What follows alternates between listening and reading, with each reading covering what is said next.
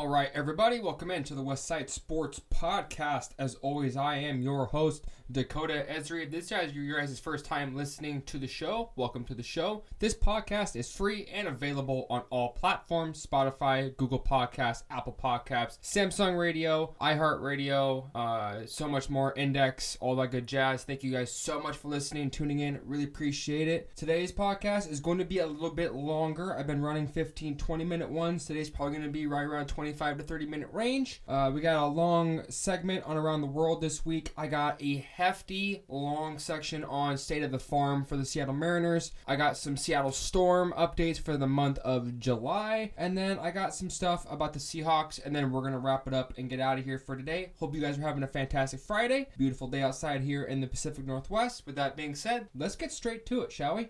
Obviously, first football game of the season was last night. Jacksonville Jaguars, Las Vegas Raiders. Raiders win 27-11. Good overall ball game. Obviously, Trayvon Walker stole the show in that without a question. He did a great job overall, just dominating the overall line of scrimmage, all that good jazz. But what it comes down to ultimately for the end of the day for the Raiders is having depth.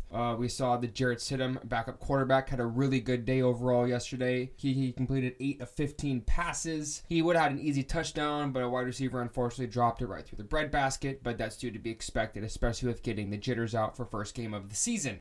Trayvon Walker, it's like I said earlier, man, he was impressive. He is a physical specimen. Him with Caleb on, Chase on, draft pick from a few years ago out of LSU, and Josh Allen, their star defensive lineman or edge rusher, did not play at all yesterday. So the future looks pretty bright overall for Jacksonville. Offense looked terrible for the Jags yesterday, which is surprising because they spent over $150 million in the offseason. So, gonna have to figure that one out. Doug Peterson is now at the helm of that franchise. Trevor Lawrence, year two, coming off of injury. Travis Etienne, James Robinson, all that good jazz. So I expect the Jaguars have a pretty decent year this year, but it just wasn't the greatest showing for being the first game of the season. Josh Jacobs is in a contract year for the Raiders. The Raiders showed promise, especially with the depth at running back they had. Their backup running backs looked really good yesterday. Josh Jacobs had the good first initial run, but he did take some fairly decent contact yesterday, which is surprising and kind of odd because especially when running backs due to that position are looking to get paid, they usually don't play until about the third preseason game for the starters. It's kind of just, the NFL usual or norm. And, having him play in the preseason game is kind of, putting all your chips on the table too early in my personal opinion. I know Josh McDaniels is the new coach over there for the Raiders. He's trying to figure out how his rotation in the backfield is going to end up turning out for the regular season. So I don't oppose to it, but if I'm Josh Jacobs, I'm not loving it by any fashion of the mean.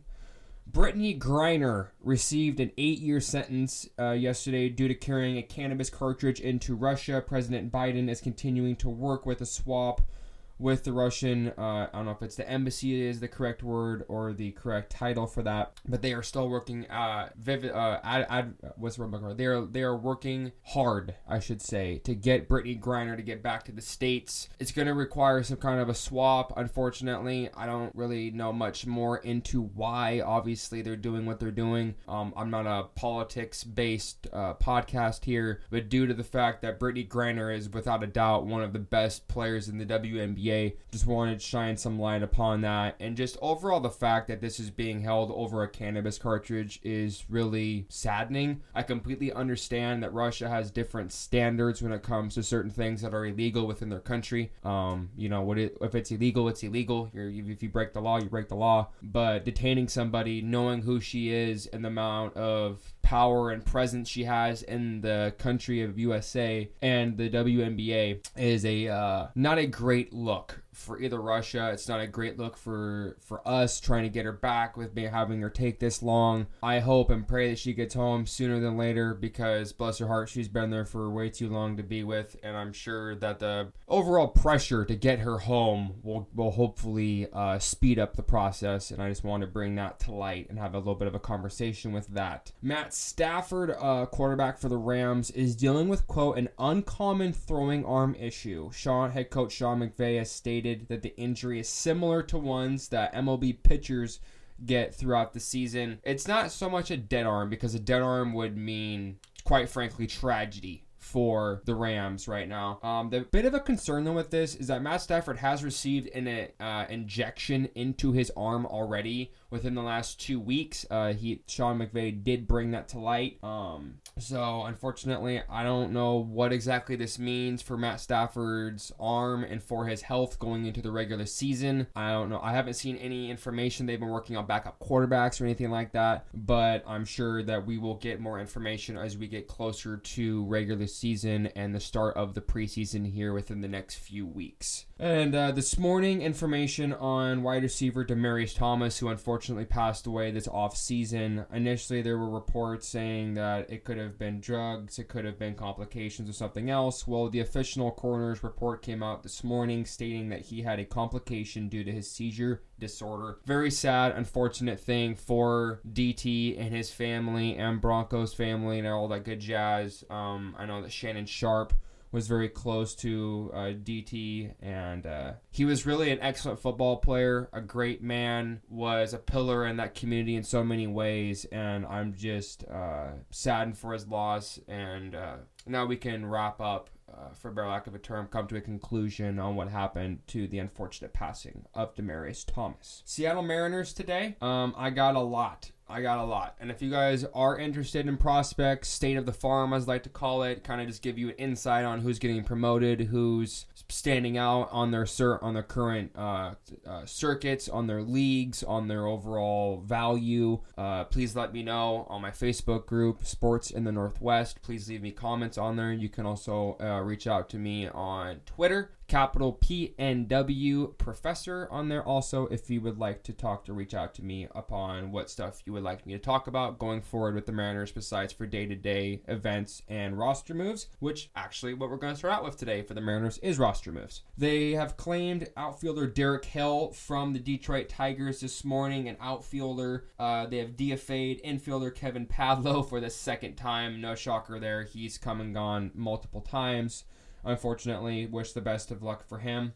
Jake Lamb has reported to the club this afternoon. Travis Janikowski was DFA'd. Janikowski was brought in from the New York Mets system as a backup center fielder and a speed threat. But now that Jake Lamb is on the roster, who can play a little bit of center field, mostly a corner outfielder, there's no need for Janikowski current on the roster. There is no current update on Mitch Haniger. I have been looking all day. There is nothing quite yet. I'm sure if we were probably going to get it, it'd probably be coming out within the next hour at the latest. So stay tuned for that. And like I mentioned, state of the farm.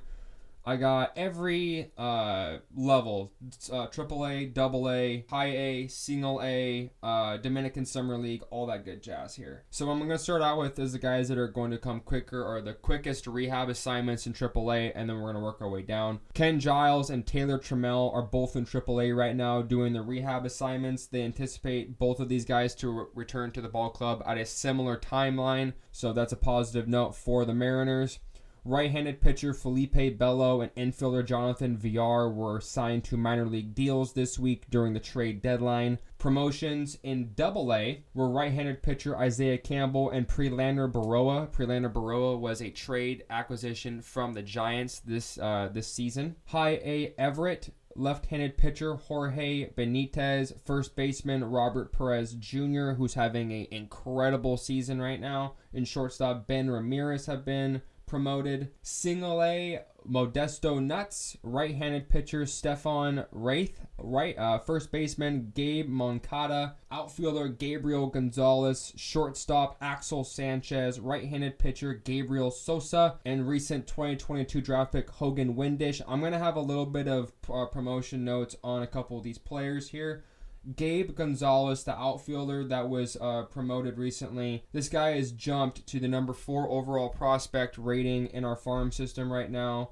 He was signed in 2021 to $1.3 million contract through the international draft slot money. The Mariners are challenging this kid to a harder assignment just to see how he responds to a higher level of competition, which is obviously a good sign and a good show of confidence from the organization, seeing his overall growth and where he's come from and his ceiling, seeing if maybe playing to a higher level of competition can maybe increase his overall playing on the field. So we'll see what happens with that. This guy I'm about to bring up is by far my number one favorite draft guy that we got in this year's draft. And it wasn't first round draft pick Cole Young. It wasn't Sean Locklear or all that good jazz. It's Hogan Windish.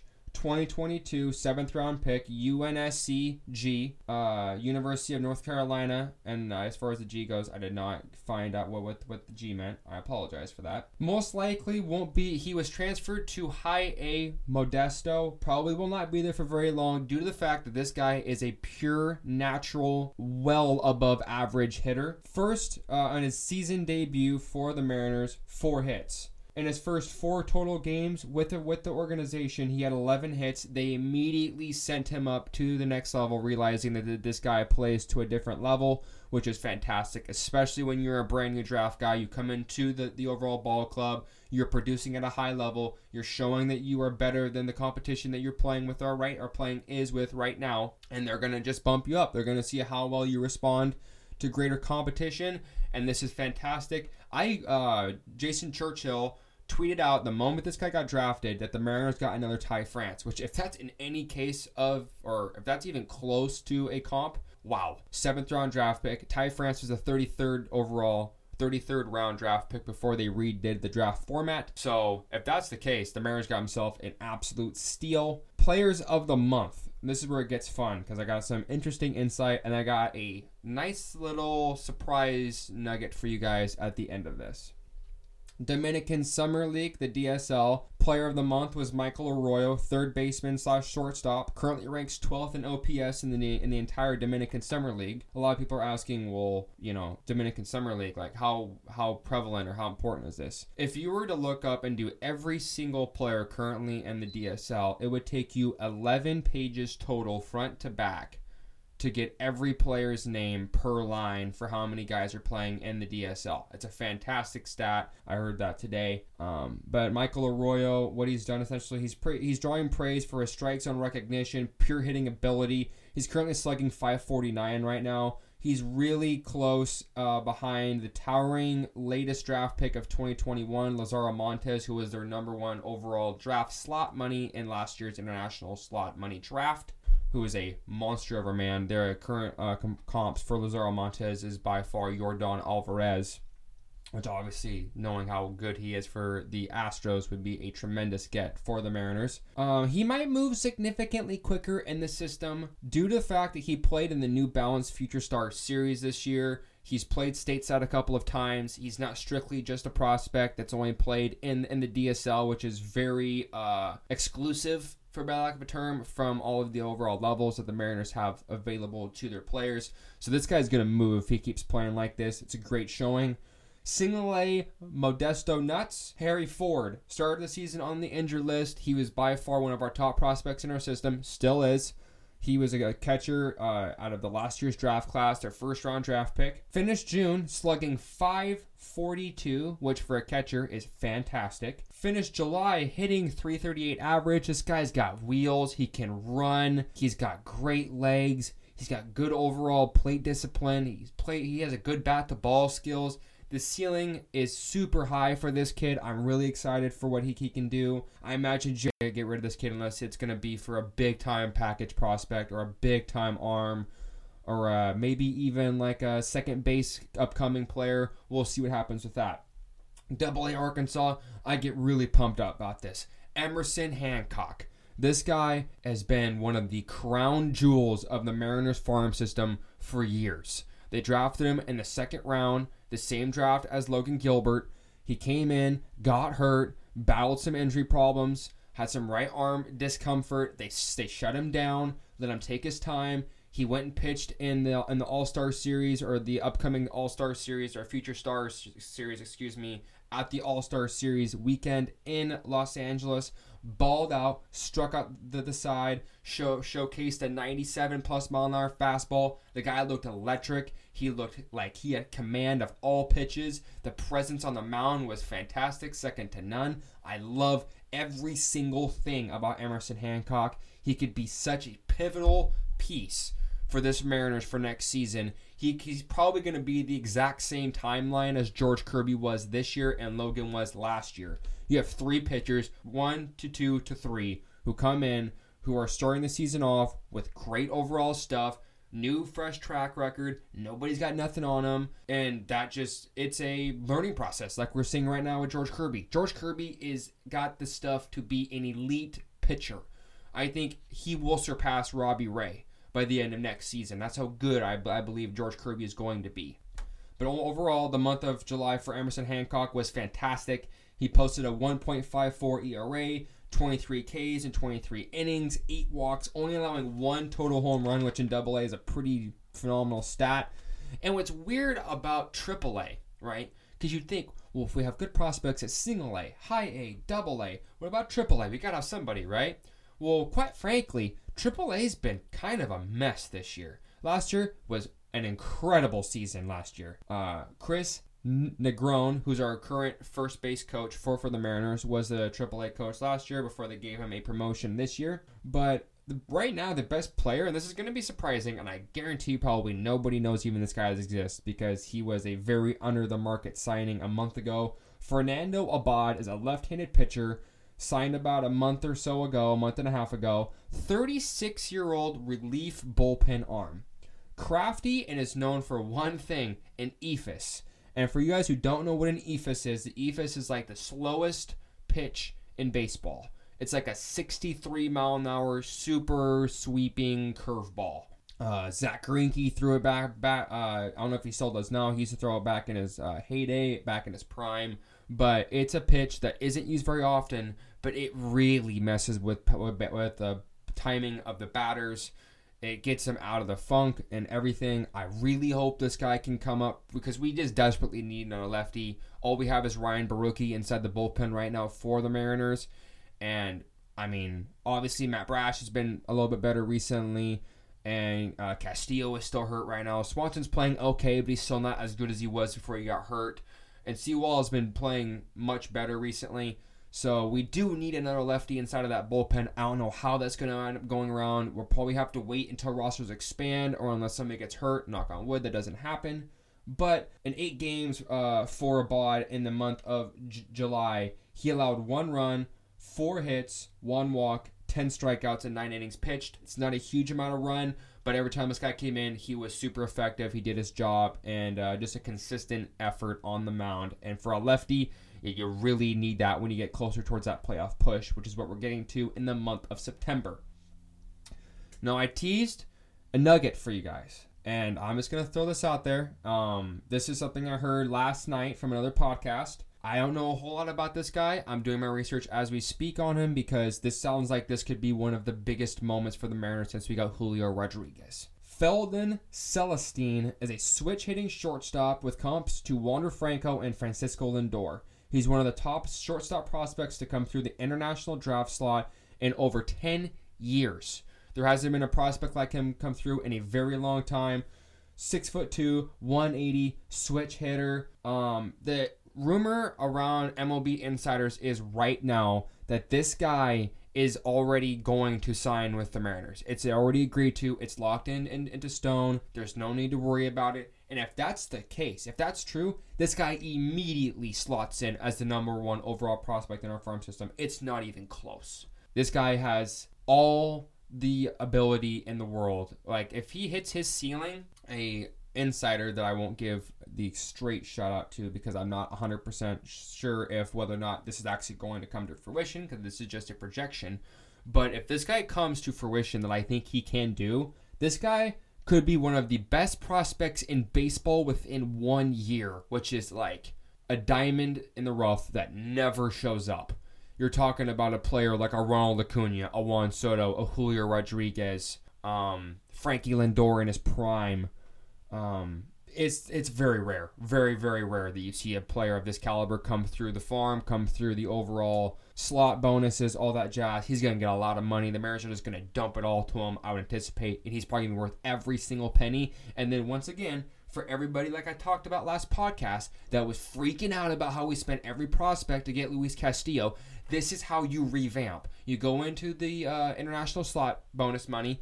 You find the best kids. You see, hey, look, we have Julio Rodriguez, Luis Castillo, come play with us. And when you have players like that, and when Julio performed the way he did at the All-Star game and during the Home Run Derby, now you're gaining clout. Now players want to sign with you versus the Yankees, the Dodgers, Red Sox, Padres, all that jazz.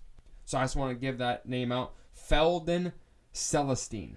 Pitching probables tonight is going to be Robbie Ray versus Patrick Sandoval. I'm really excited for this matchup. I cannot wait for these Angels to come into town. I do not anticipate any kind of a brawl. I don't anticipate any kind of, a beanbag match, for bare lack of analogy, because the Mariners can't afford it right now. The Angels sold off. They just put the white flag up. They say, we quit. We're done. This season isn't for us. Mike Trout's probably going to be hurt for the rest of his career. Shohei Ohtani's not going to re-sign with us, which a report came out this morning that they still do not intend to sell him at next year's trade deadline, which I adamantly believe is false. And if it's not false, it just reassures my opinion and my fact of nature that the Angels are a joke of a franchise. If you know for a fact that one of the best players of our generation is not going to re-sign with you and you can get a haul for this guy, you have to do it. You have to trade him, bite the bullet. It sucks, whatever, deal with it. You're the Angels, reap the rewards and enjoy your own bed in the fresh seats, whatever you want to call it. Bye-bye. Okay, that's what I got to say about the Angels. I'm not going to do the rant on that. But Seahawks, I got a couple of things here. I got an interesting signing they did today that I got some stats on from him from last season. And then we're going to finish with Storm today. We're going to get a little bit of a Storm section in today. I talked about that on the last podcast. I want to get through on that as well. Pete Carroll for Seattle and the Hawks is back from his COVID absence. Welcome back, Coach Pete. Hope you're doing well. He is masked up, all that good jazz, trying to take safety precautions as he should. So it's nice to have Coach Pete back on the field, back in the mix. It's signing I talked about just about a minute ago. The Seahawks signed linebacker Joel DuBlanco. It's a name and a half. He was a college teammate with Kobe Bryant at Cincinnati. He was a team captain and an all-conference pick from last year's team. He was one of the top linebackers for the conference in general. Man, this is going to be a tough one. Joel DuBlanco, in his senior year at Cincinnati, recorded 113 tackles, 11.5 tackles for loss, 5.5 sacks. This guy was a monster. He was a cyclone all over the field. And if that's going to be the case, Jake Hausman, who was released to make room for this guy, sorry, man. I know you were only with the team for a couple of days. I know it's not the funnest thing or it's not fair. It's just a business.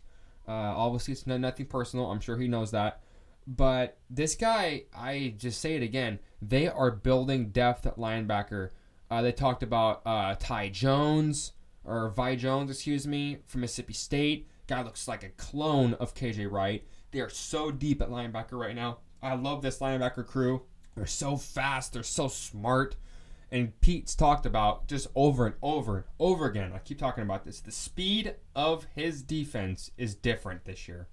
Abe Lucas finally is getting his first run at right tackle with the starters today.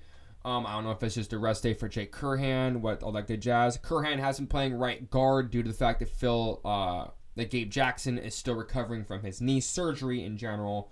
So I don't know what that means going forward. I have seen some reports saying they might just cut Gabe Jackson, and because Phil Haynes is just playing like a man possessed right now. And I love Phil Haynes. When he was drafted at Wake Forest, late round draft pick, the dude is a monstrous man. He's huge. He moves well. He is strong as an ox, literally. I would love to see how much he squats. I bet you it's probably close to 500 pounds.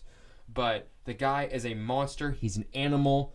And he's going to push Damian Lewis and all those other guys. They have a guard also who is an undrafted kid.